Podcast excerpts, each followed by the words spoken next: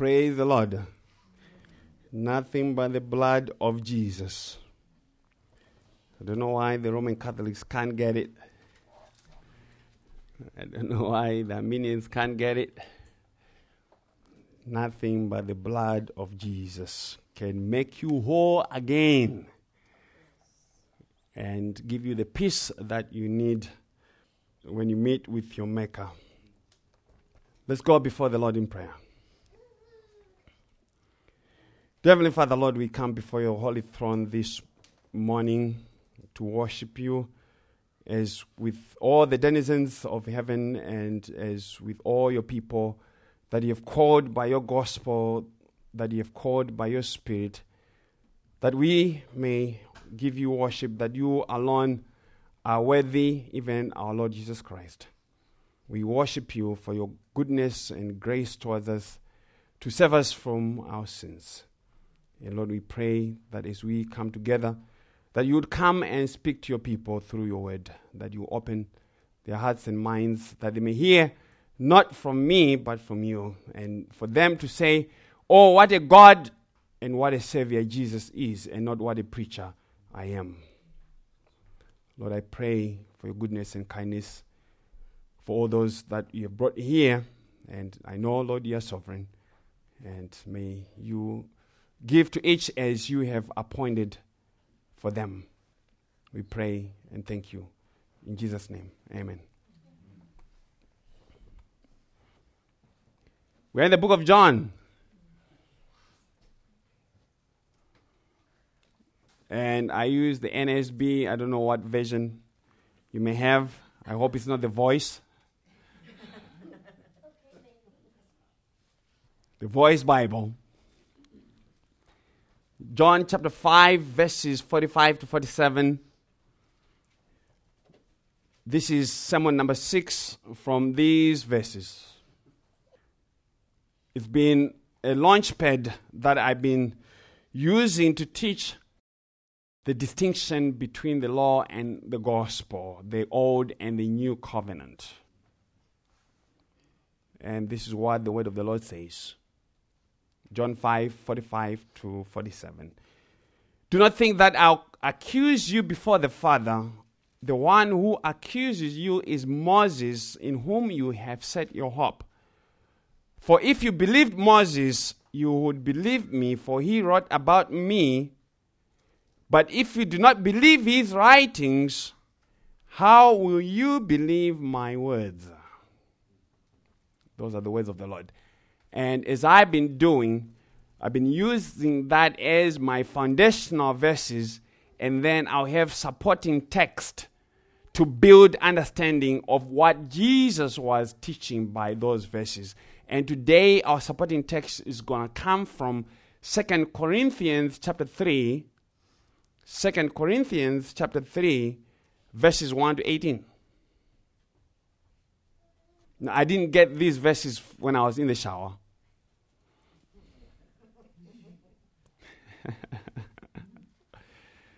Second Corinthians 3, verses 1 to 18.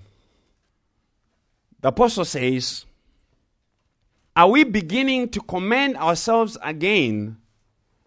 Or do we need, as some, letters of commendation to you or from you? You are our letter, written in our hearts, known and read by all men, being manifested that you are a letter of Christ, cared for by us, written not with ink, but with the Spirit of the living God, not on tablets of stone, but on tablets of human hearts. Such confidence we have through Christ toward God. Not that we are adequate in ourselves to consider anything as coming from ourselves, but our adequacy is from God, who also made us adequate as servants of a new covenant, not of the letter, but of the Spirit. For the letter kills, but the Spirit gives life. But if the ministry of death in letters engraved on stones came with glory, so that the sons of Israel could not look intently at the face of Moses because of the glory of his face, fading as it was, how will the ministry of the Spirit fail to be even more with glory? Verse 9. For if the ministry of condemnation has glory, much more does the ministry of righteousness abound in glory. For indeed, what had glory in this case has no glory because of the glory that surpasses it. For if that which fades away was with glory, much more that which remains is in glory. Therefore, having such hope, we use great boldness in our speech, and are not like Moses, who used to put a veil over his face so that the sons of Israel would not look intently at the end of what was fading away, but their minds were hardened. For until this very day, at the reading of the Old Covenant, the same veil remains unlifted because it is removed in Christ. But to this day, whenever Moses is read, a veil lies over their heart. But whenever a person turns to the Lord, the veil is taken away. Now, the Lord is the Spirit, and where the Spirit of the Lord is, there is liberty. But we all, with unveiled face, beholding as in a mirror the glory of the Lord, are being transformed into the same image from glory to glory, just as from the Lord the Spirit. If you believed Moses, part 6, the ministry of death. The law is the ministry of condemnation for those who like headings. We have been talking about the relationship between Moses and Jesus. Because if you go back to the verses that we read in John chapter 5, Jesus says, It's Moses who is going to condemn you because you have set your hope in him. And yet, it is the very same Moses who, in his writings, talked about Jesus. So, we have been talking about the old covenant and the new covenant, the old wineskins and the new wineskins, the old wine and the new wine. In other words, we have been talking about the law and the gospel. And this relationship needs to be understood if we have to preach, teach, hear, believe, understand the gospel, and to be saved. We have to understand that relationship between the law and the gospel, the old and the new. There are many in the church today, even as they were at the beginning of the New Testament, that did not understand this distinction and who, like the Judaizers of old, the Judaizers in the Galatian church, those who came and said, Yes, we believe in Jesus, Yes, Jesus died and resurrected, but you have to add circumcision. But you have to add something else to Jesus for you to be complete, for you to be fully accepted by God. You have to improve on Jesus. The Judaizers did not deny Christ, they affirmed him. They were just zealous for the wrong thing because they didn't understand the work of God in Christ. And there are many preachers and professing Christians today who will not deny Christ. The Pope does not say Jesus Christ is not the Son of God. The Pope will say that. But he would deny the finished work of Christ and all those who follow after him and all these other people who are talking about all they chose Jesus, made Jesus into Lord and Savior by their free will. They are acknowledging Jesus not all the way they see Jesus as one who built a bridge that doesn't go anywhere. They have to complete that bridge to heaven. They are Judaizers. They are Judaizers. They may not be Jews, but they hold to the same theology. They hold to the same understanding. But if we add anything to what Jesus accomplished, we have no gospel to preach. You have no hope. Apostle Paul says, You who want to be under the law, you have fallen from grace. You have been severed from Christ. You now have to stand on your own merits to be saved. Listen to what happened at the Jerusalem Council regarding this matter in Acts 15. Acts 15, verses 6 to 10. The apostles and the elders came together to look into this matter. This very matter. Listen to Acts 15, verse 1. This is what the matter was. Some men came down from Judea and began teaching the brethren, unless you are circumcised according to the custom of Moses, you cannot be saved. And in Acts 5 5, but some of the sect of the Pharisees who had believed stood up, saying, It is necessary to circumcise them and to direct them to observe the law of Moses. So that's the background of what is happening at the Jerusalem Council. So, verses 7 to 10, we are told, that is of Acts 15. After there had been much debate, Peter stood up and said to them, Brethren, you know that in the early days God made a choice among you that by my mouth the Gentiles would hear the word of the gospel and believe. And God, who knows the heart, testified to them, giving them the Holy Spirit just as He also did to us. Listen to this. And He made no distinction between us and them, cleansing their hearts by faith.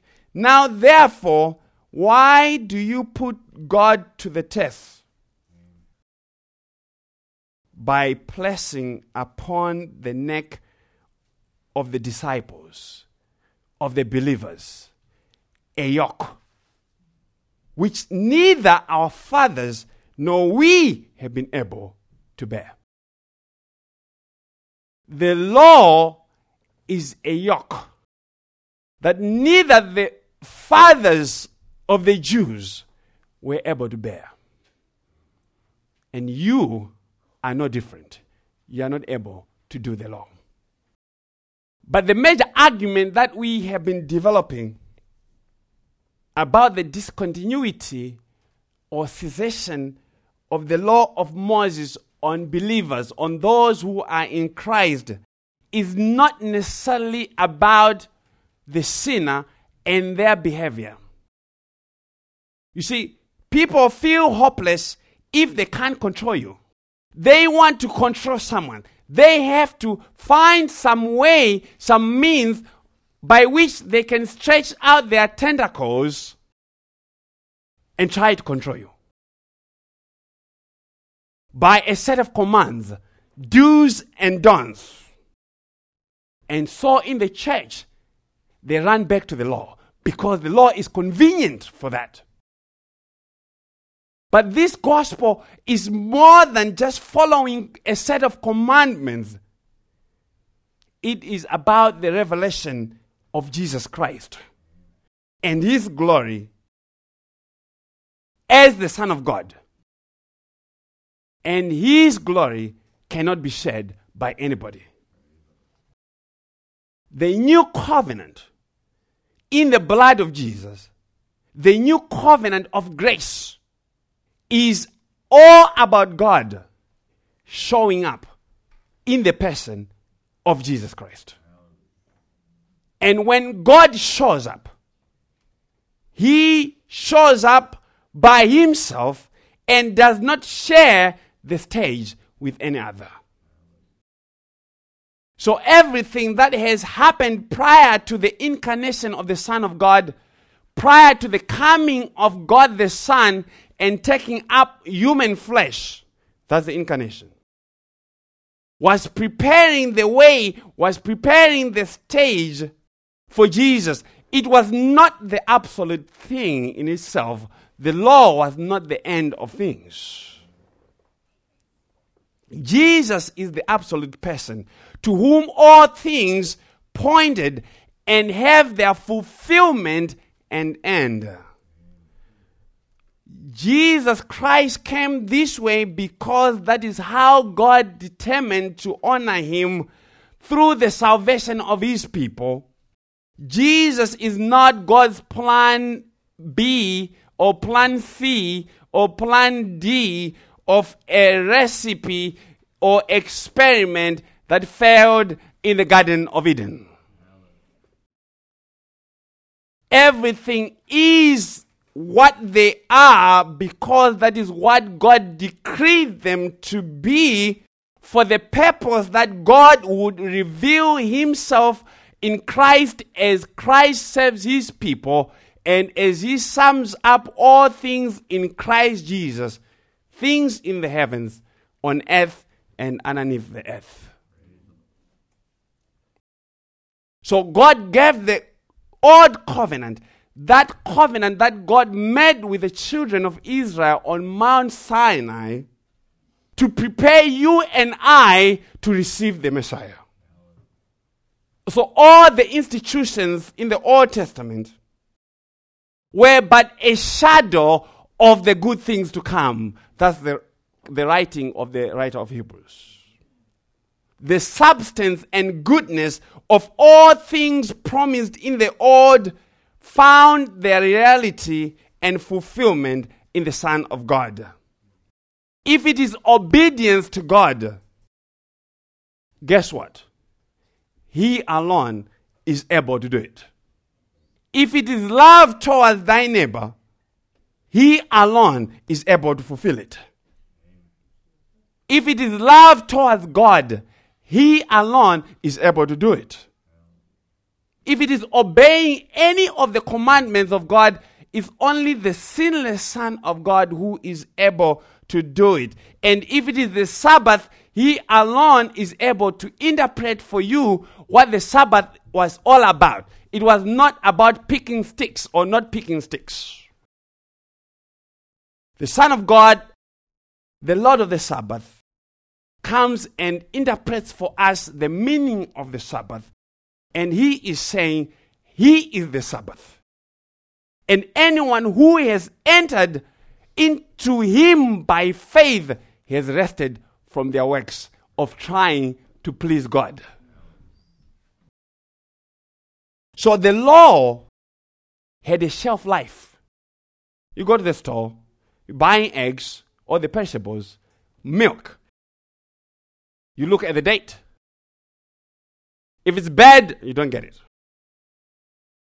The law also had a shelf life. It had a use by date until Christ came for those who are in Christ. But if you are not in Christ, the law still demands 100% of all that you owe God. And I'll tell you, you owe God too much and you can't pay. The law was given to prepare us for Christ, but its glory was fading. It was not a permanent glory. The law was given to prepare us for Christ not by making us obedient, but by showing that we are disobedient.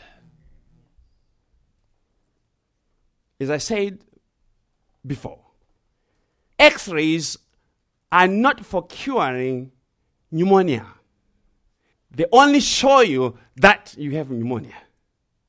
And that's the law.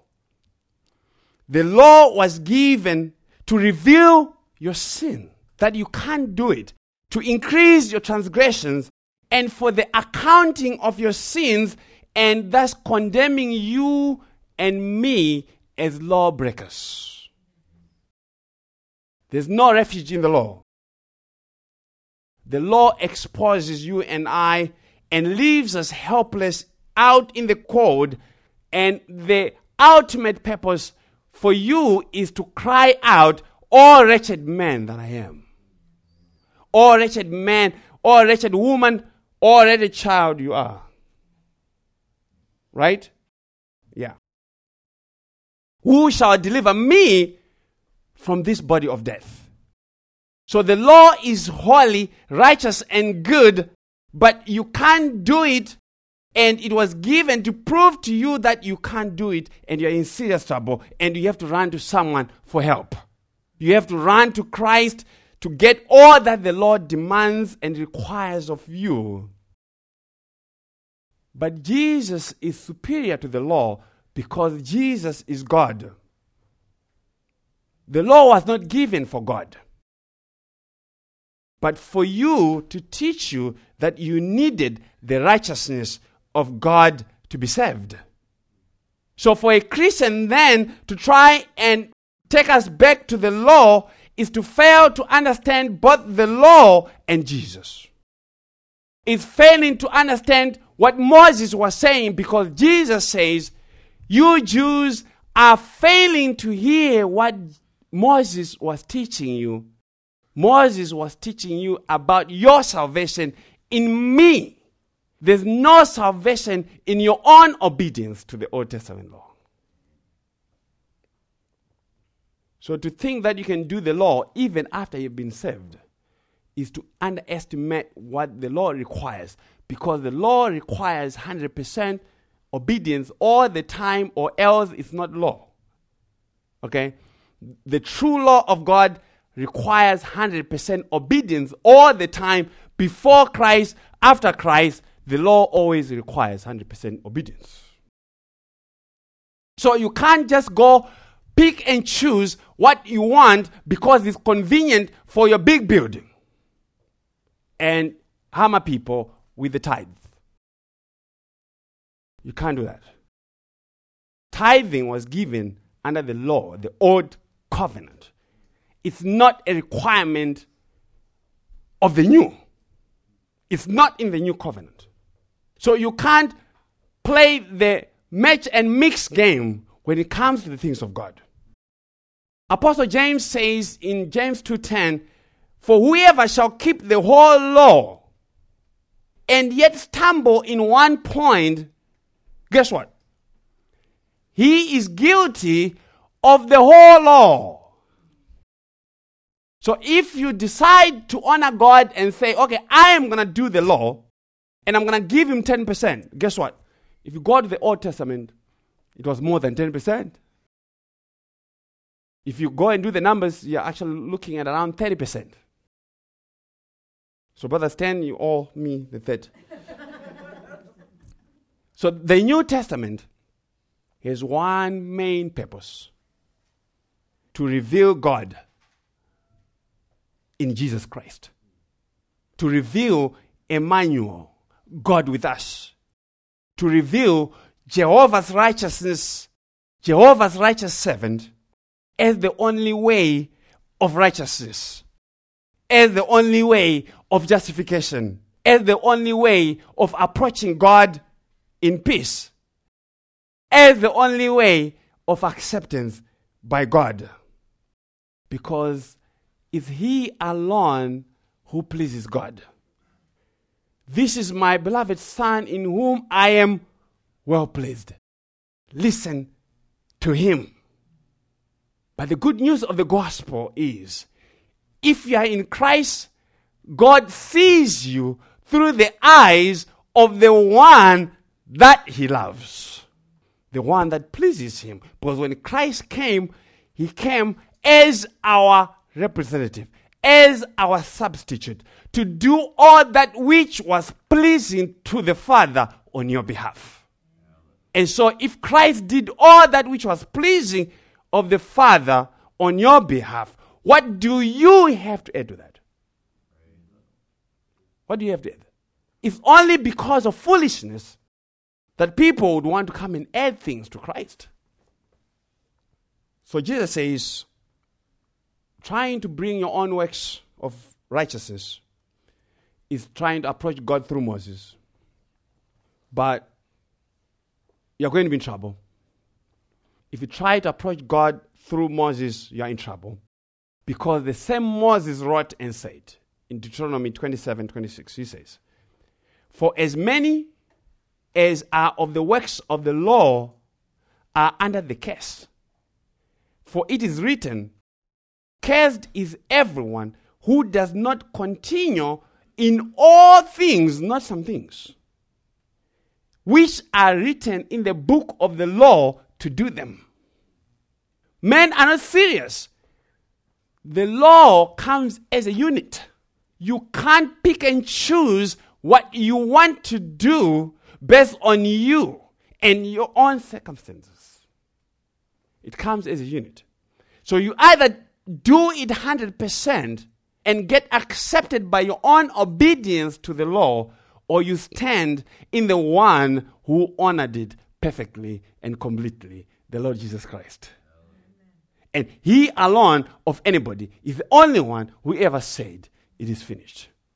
Because he completed your salvation. Now, listen to what happened to the children of Israel when they received the law. Because people are playing with the law. This is just before they got to Mount Sinai in Exodus 19. Exodus 19, verses 12 to 13. And then we have Exodus 20, verses 18 19. What happened just after Moses had been given the law? Listen to this Exodus 19, 12 to 13. You shall set bounds for the people all around, saying, Beware that you do not go up on the mountain or touch the border of it. Whoever touches the mountain shall surely be put to death. No hand shall touch him, but he shall surely be stoned or shot through, whether beast or man, he shall not live. When the ram's horn sounds a long blast, they shall come up to the mountain. So, those are the instructions.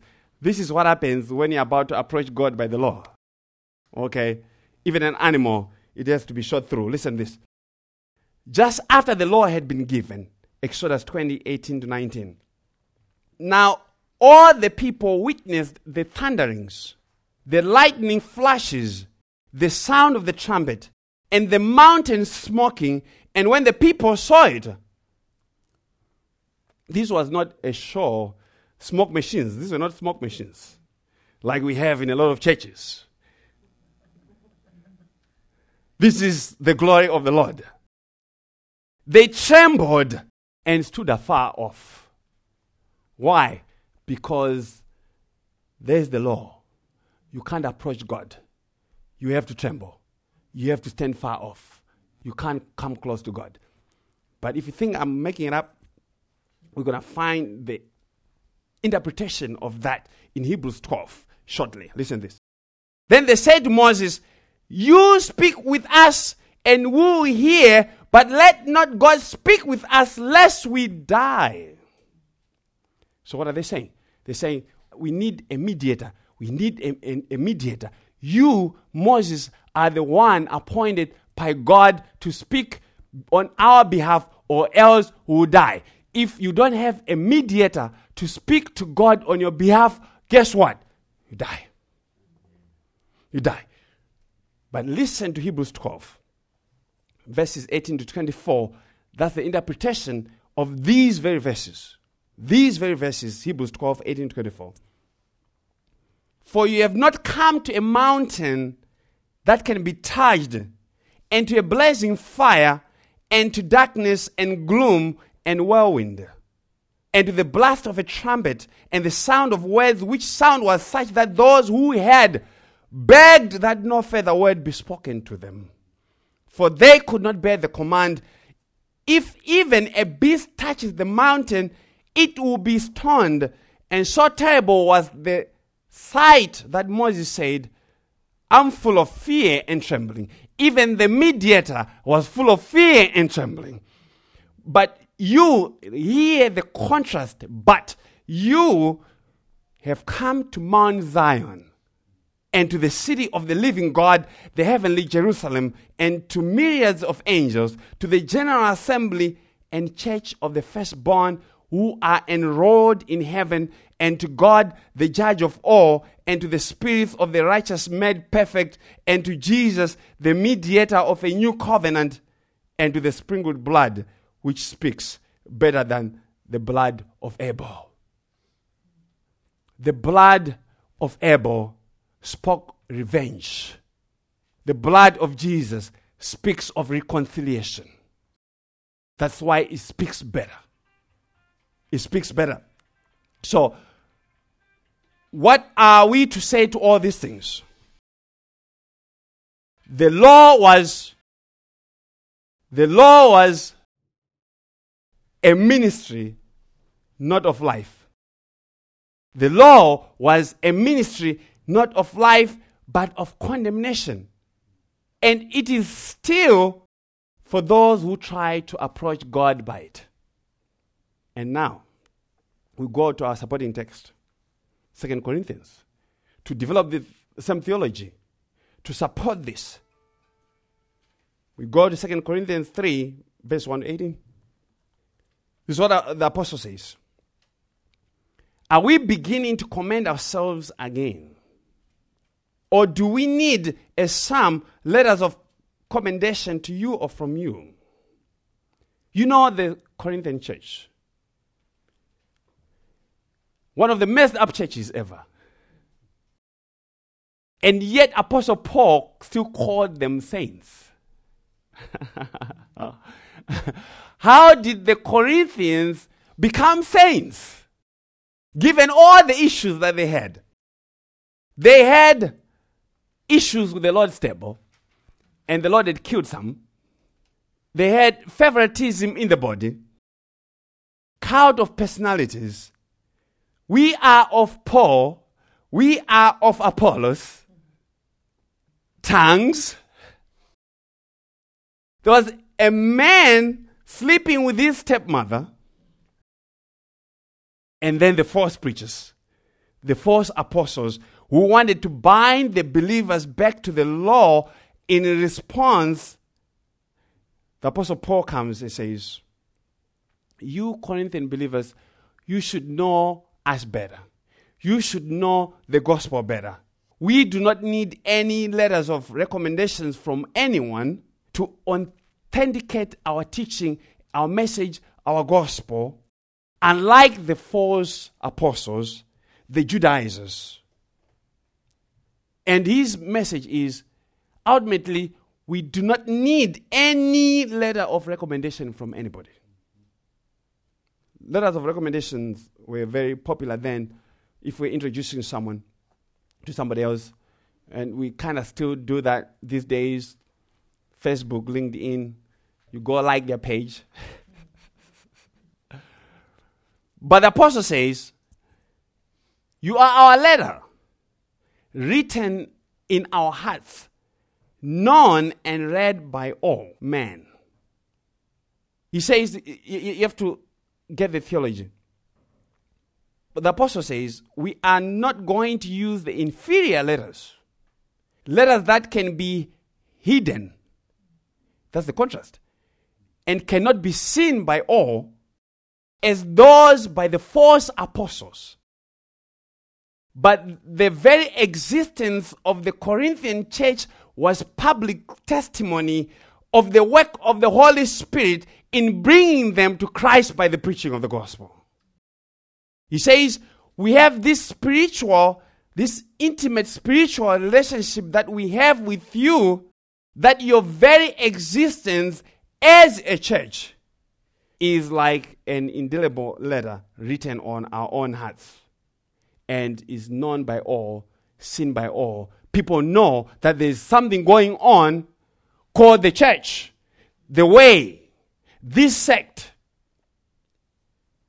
So the testimony of the existence of the church was evidence of the working of the Lord in bringing his people to himself, of which Apostle Paul, Barnabas, Titus, Timothy, Apollos were just custodians. He says, being manifested that you are a letter of Christ cared for by us, written not with ink, but with the Spirit of the living God, and not on tablets of stone, but on tablets of human hearts. So now Apostle Paul is starting to develop the theology of the Old Covenant and the New Covenant. In the light of what the Judaizers were coming and trying to impose on the church at Corinth. So, the existence of a true church that preaches the gospel is not evidence of the power or charisma of its pastor or anything about them. We have to just get away from that because that is the current thinking in the modern evangelical church. Rather, it is the evidence, if there is actually a true church, it is the evidence that there are a letter of Christ, evidence of the working of Jesus Himself and His Holy Spirit in the calling of His people by the preaching and teaching of God's grace. And so the apostle says, they are a letter of Christ, but cared for, having been given to the custody of Apostle Paul. Written not with ink, but with the Spirit of the living God, not on tablets of stone, but on tablets of human hearts. So the false apostles were trying to make converts whose hearts were written with ink, written on tablets of stone, an inferior way of writing on inferior material, ink and stones, on tablets of stones, in contrast to what? In contrast to the work of Jesus, who writes with the pen of the Spirit of the living God. Not the tablet that have been carried around and can be broken as happened with Moses. But Jesus is able to write where the law could not write. Jesus is able to bring obedience where the law cannot bring obedience. And this is why the man with the legion of demons, they tried to chain him. He broke all the chains. But when he showed up, the guy right there, like a baby. Why? Because it's Jesus who is able to bring obedience into the inner man, not outside. So to write with the Spirit of God means to baptize one in the Holy Spirit. And that one who has been so baptized obeys and lives to God not by going back to the Ten Commandments that are external, but rather are directed by the Spirit of God who indwells the believer. But where is Apostle Paul getting his contrast from? He's getting his contrast. He's developing here the difference between the old covenant as a ministry of death and the new covenant as the spirit of life in the spirit. In Jeremiah 31 33, this is what Jeremiah says. But this is the covenant that I'll make with the house of Israel after those days, says the Lord. I'll put my law in their minds and write it on their hearts, and I'll be their God, and they shall be my people. So if Jesus writes on our hearts with the Spirit of God, what does that make Jesus according to Jeremiah? Because in Jeremiah, it's God who says, I am the one who's going to do it. And Jesus shows up and says, I am the one who's going to do it. So that makes Jesus God. Oh, Jesus never said he was God because they don't know how to read the Bible. And in Exodus 24 12, this is what it says. Then the Lord said to Moses, Come up to me on the mountain and be there, and I'll give you tablets of stone and the law and commandments which I have written that you may teach them. So that's the contrast. The tablets of stone and the promise of the coming of the Spirit in Jeremiah through the giving of the new covenant of grace. I know the in thing these days is granite countertops. Granite countertops and, and open kitchen concept. People love granite.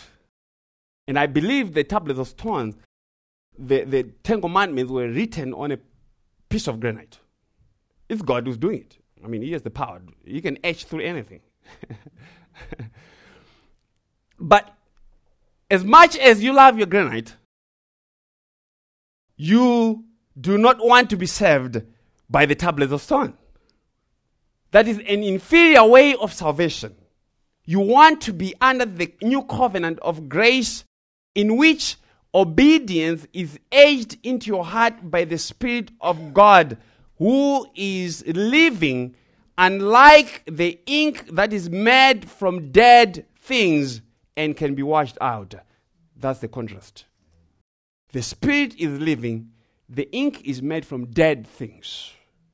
And we are not about being dead. We are not about being dead. What is the Apostle saying? He's saying the law is inferior to the new covenant and they can't be mixed. Very important point. The law cannot be mixed with the new covenant. You don't have one leg in the law and one leg in the new covenant. That is called adultery, according to Apostle Paul in Romans 7. But he says, such confidence we have through Christ toward you, he says, they have such confidence of their ministry not because of what they were doing themselves, but because of Jesus Christ and what he had done and was doing in the Corinthian church. Paul says his confidence was not in human means or human resources, but in Christ. And may we have such confidence in this ministry or in everything. If you put confidence in your marriage, God will take it away. If you put confidence in your job, in your retirement, you will knock it down.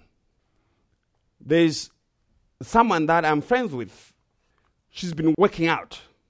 I saw old pictures from 2004 and the new pictures from this year. She looks like a Hollywood celebrity. Pretty. And the Lord did something to her. She broke something that the doctor told her yesterday, no, not yesterday, on Friday, that she will never be able to exercise again. Yeah. And she had a lot of comments. Oh, you're looking so pretty. You're looking so pretty. Oh, wow, you are so pretty. And the Lord comes and says, uh, Okay, let me see how far this is going to take you. I'm going to knock you down by grace. God does that by grace, though. He does it by grace because He wants you to focus on the more important things, to keep looking to Christ, so that your dependence, your sufficiency is only in Christ Jesus and what He has done. And He has to teach you. Okay? God won't lose you. And He will take away whatever He has to take away to make sure that you bring it along. That's our gospel. Our sufficiency is only in Christ Jesus.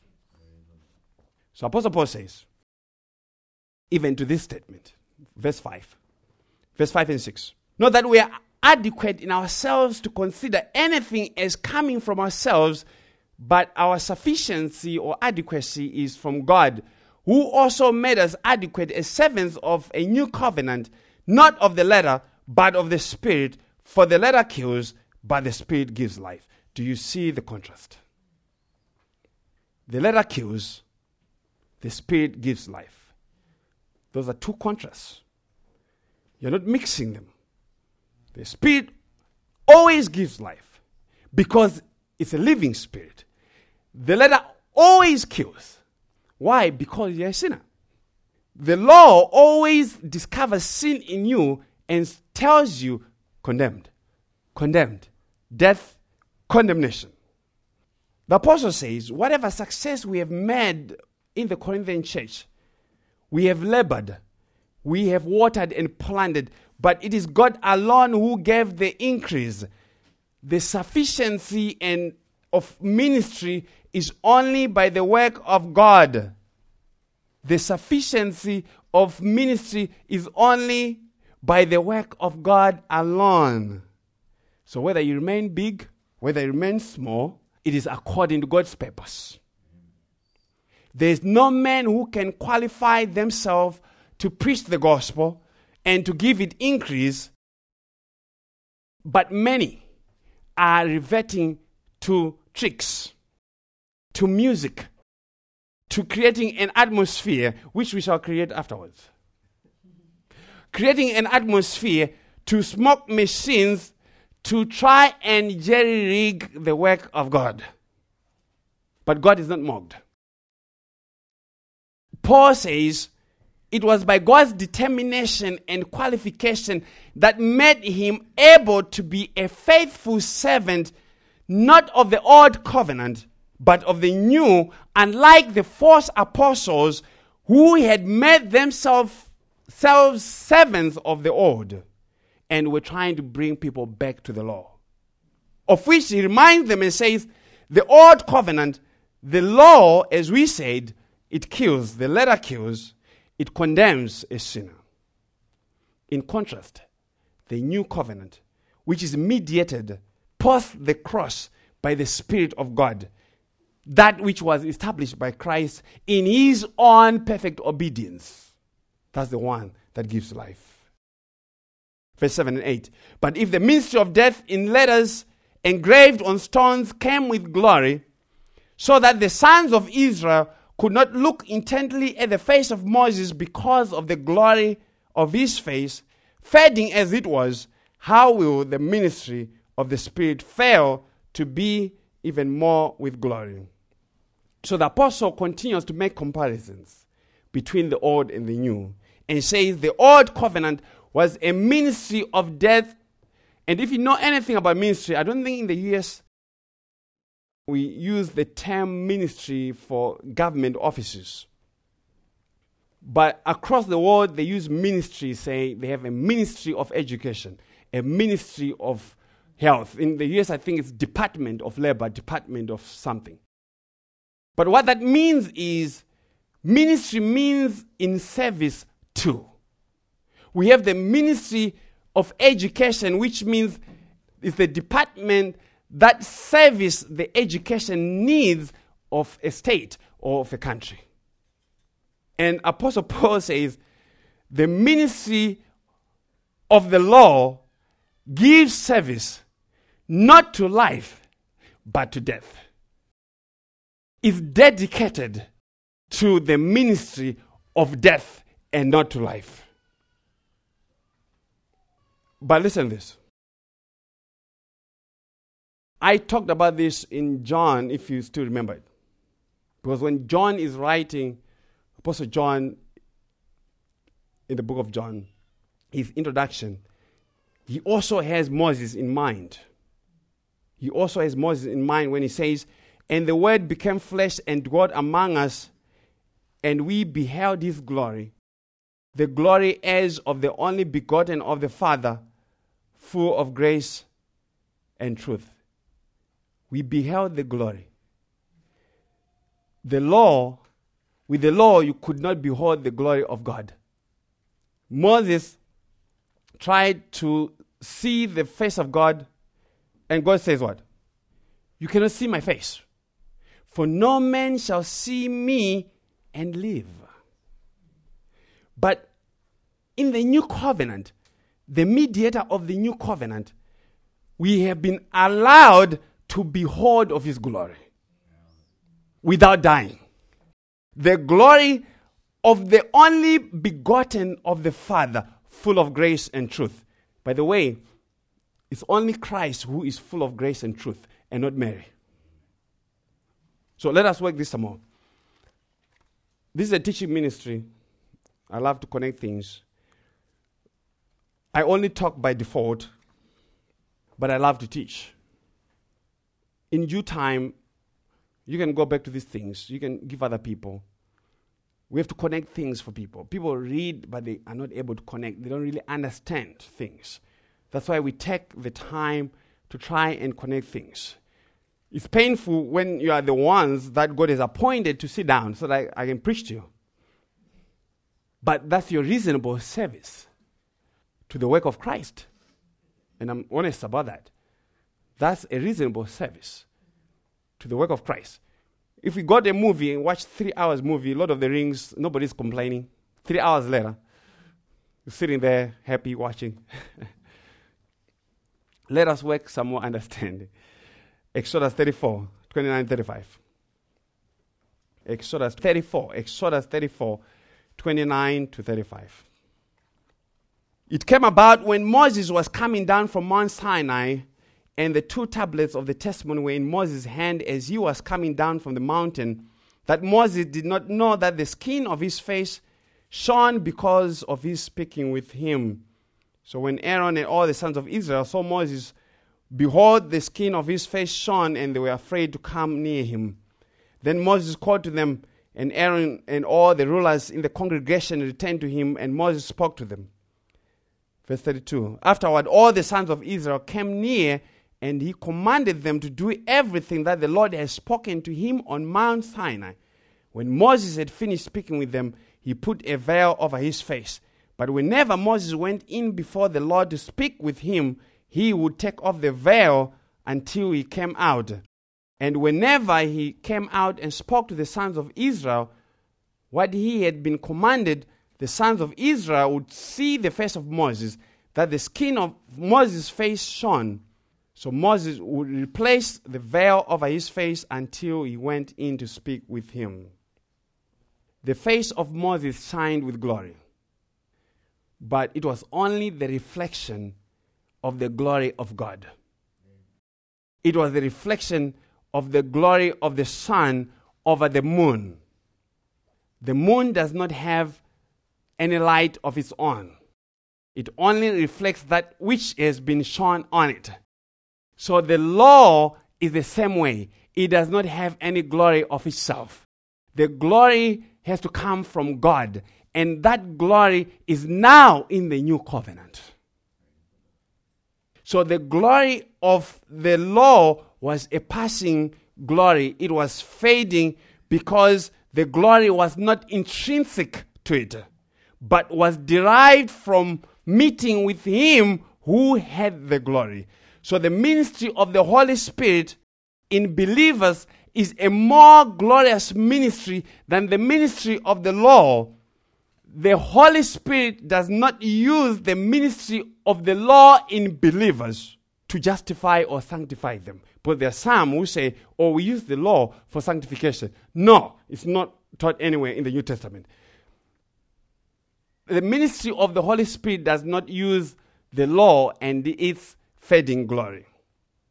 Rather, what he does is he works in us an unfading glory that is in Christ Jesus by giving us eternal life and eternal blessedness in Christ and everlasting righteousness in Christ Jesus. Verse 9. For if the ministry of condemnation is glory, much more does the ministry of righteousness abound in glory. So if that which did not save which condemned actually had glory, much more is the glory that is in the ministry of righteousness, the ministry of Christ. And again, I need to draw your attention. The apostle is making contrast because I see so many people, I hear so many sermons by these people who say we are under the law. And most of the time, they never come to the New Testament to support their arguments. They always go to the Psalms. Or they'll go to Romans 7, where Apostle Paul says, I delight in the law of God according to the inner man. But Apostle Paul was not saying that you are under the law in that context. He was teaching the struggle that he has because of the sinful nature and the new nature that has been created in him. So the law was given to discover for him that he had a sinful nature that could not be tamed, and it is this sinful nature that is in struggle with the new spiritual nature. So he says, For indeed, what had glory, in this case, has no glory because of the glory that surpasses it. I'm repeating things because Apostle Paul was repeating things. He, could have stopped this with two verses, and I would have stopped there. So I'm going to stop where he stops. For what had glory in this case, verse 10, has no glory because of the glory that surpassed it. For if that which fades away was with glory, much more that which remains is in glory. So even though the ministry of condemnation seemed to have glory, but when it when compared to the ministry of the new covenant, it actually has no glory in comparison. The new covenant is way much better, superior to the old, better promises, better mediator, better sacrifice. It is the new covenant that remains. Did you hear that? You have to pay attention. He says, that which remains. If something remains, it means one was made obsolete. The old covenant has been done away with because of its weakness. Verse 12. Therefore, having such hope, we use great boldness in our speech and are not like Moses, who used to put a veil over his face so that the sons of Israel would not look intently at the end of what was fading away. The apostle says, having the hope that the covenant under which we are does not condemn, knowing that we have been justified by the covenant of grace through the perfect obedience of Christ, knowing that we have peace with God and can approach Him without the lightnings, without the thunderings, without the trumpets. We use great boldness in our speech to declare the gospel, and we are not timid, we are not shy, we are not afraid like Moses or the false prophets who would, in this case, be the representatives of Moses. Moses used to put a veil over his face so that the children of Israel would not look at him. And what was God teaching? It's not like Moses knew what he was doing. It's God who was working through Moses to lay the foundation of this teaching. And by that, God was teaching that the ministry of Moses, the ministry of the law, was fading away to something better. It had to be superseded by a better and a higher ministry, that of Jesus Christ verse 14 and 15. You know, we are getting close by the verse that we are on. But their minds were hardened, for until this very day, at the reading of the Old Covenant, the same veil remains unlifted because it is removed in Christ. But to this day, whenever Moses is read, a veil lies over their heart. Israel failed to understand what God was teaching by this experience. And thus their minds were made dull to understanding. They failed to understand Moses, that he and his ministry was preparing for the arrival of a better mediator, of a better covenant. The law and the prophets were not the final revelation of God about salvation. They were not. Hebrews 1, verse 1 to 3, I'm sure everybody knows it. God, after He spoke long ago to the fathers in the prophets in many portions and in many ways in these last days, has spoken to us in His Son, whom He appointed, heir of all things, through whom also He made the world. Now look to the superiority of Christ. Unlike Moses, this one, through whom God has spoken to us now, is the radiance of the glory of God. Is the exact representation of his nature. He upholds all things by the word of his power. And this one has made purification of sins. And this one sat down at the right hand of God. That's the superiority of the new covenant. And this is who you need for salvation. But the hardness of the Jews did not end with that generation, it continues to this day.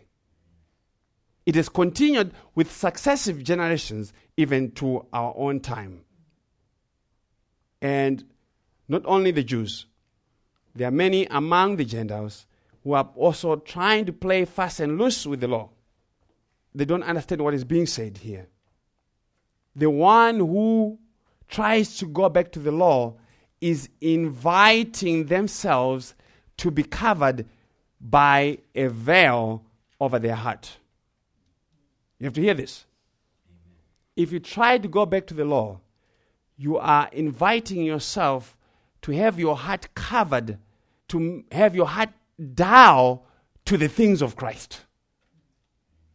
And Moses understood that salvation was not in the law. He understood. Listen to Exodus 34 34.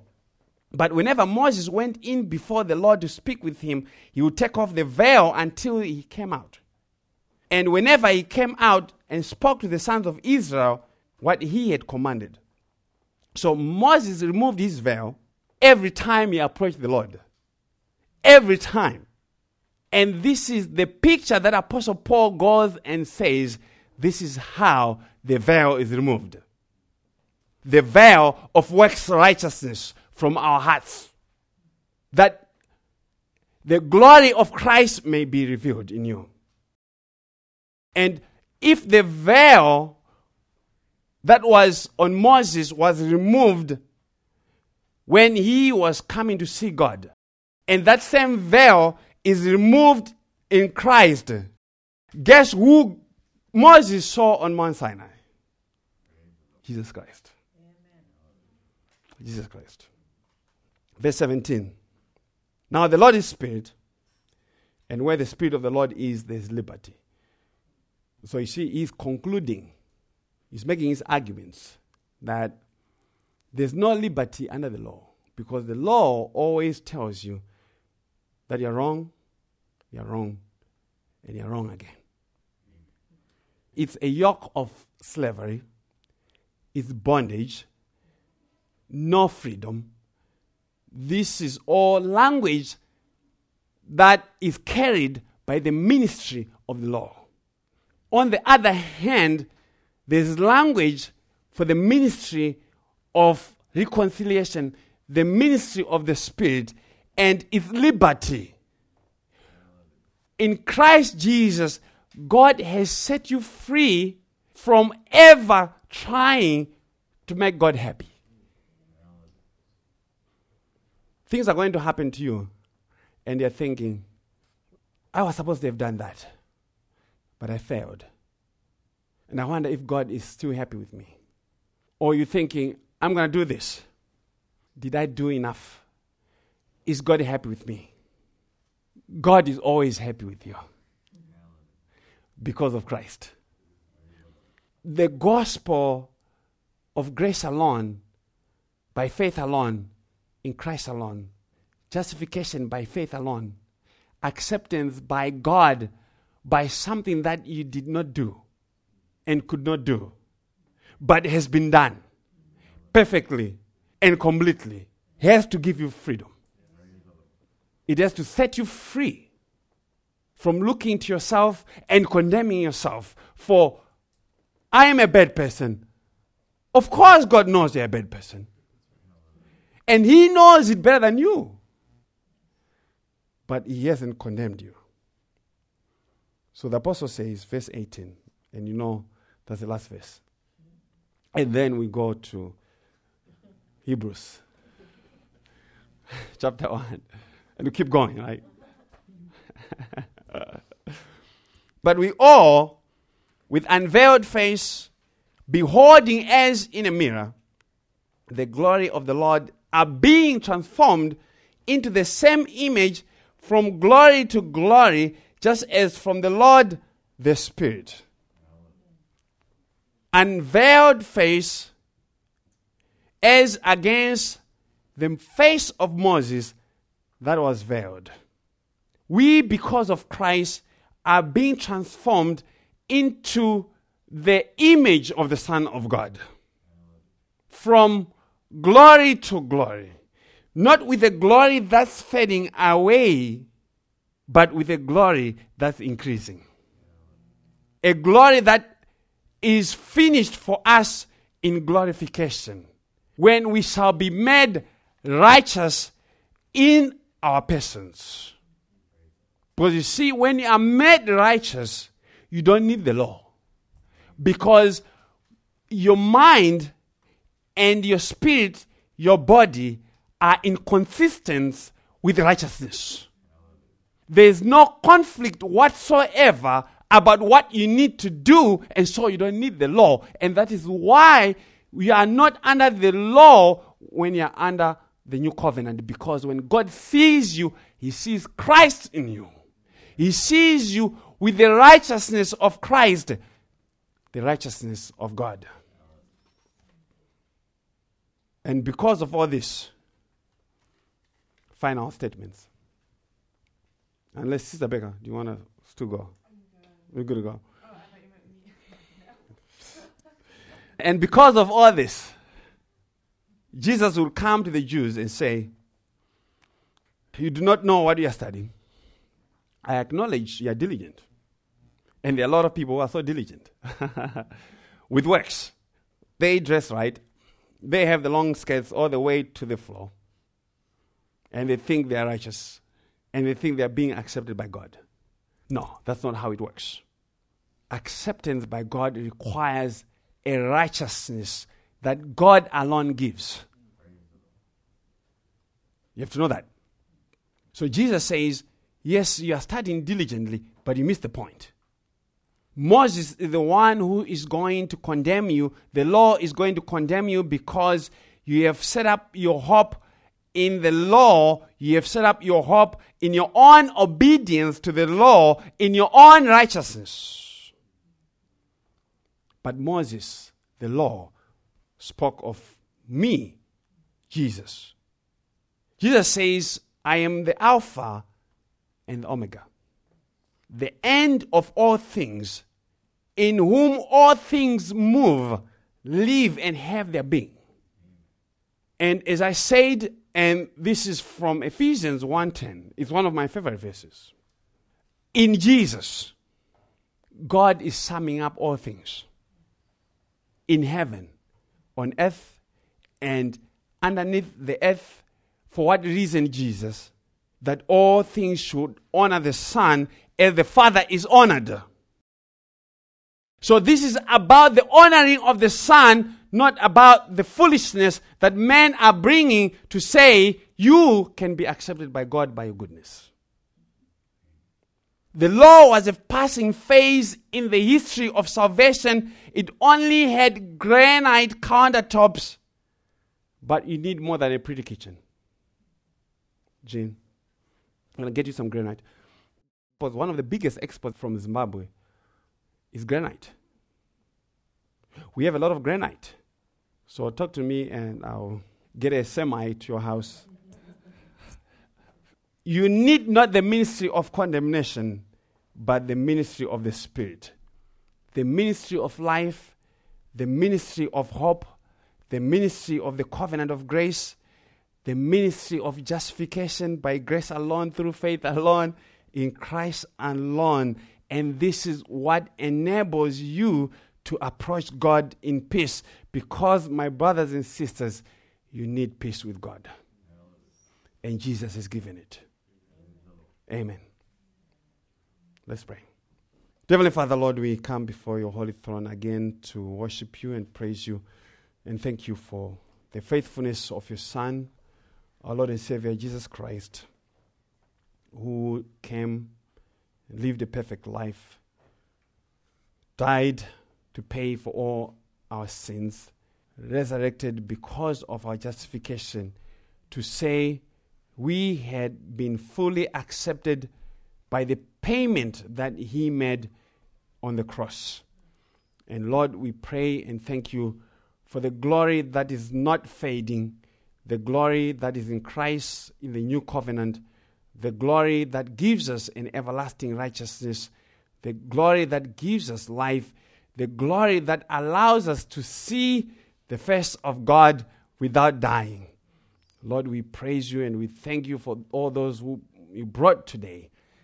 And I pray that you would give increase to these words. Even if they may remember just one thing, Christ is their only hope. Lord, I pray that you cause them to ponder these things, that they too may have peace with you. And now we pray, Lord, for the food that is set before us. We pray for those who shall be traveling from here, Lord, that you grant them the grace to travel safely. We pray for the week ahead of us, that you grant us grace to do that which is pleasing in your sight. We pray, Lord, for our sister Kim. You know the things that she's been battling with, with uh, son and all those things, Lord. We know you alone are able to tame things. And we pray for your grace and your hand upon his son that he may get the help that he needs. And I pray for grace and long suffering on all those who are working with him to try and help him. And also for the parents, Lord, that they may just have the grace to deal with this time and cause them to continue to look to Christ. I pray for the many unsaid prayers in here, many issues that your people are battling with. Lord, you know their needs, you know what they are uh, struggling with, you know their fears. And Lord, I pray that you just revive their spirits again by your gospel and bring them the confidence and joy of the ministry of life, the ministry of justification in Christ. Lord, I pray and thank you for this day and all blessing. In Jesus' name, amen.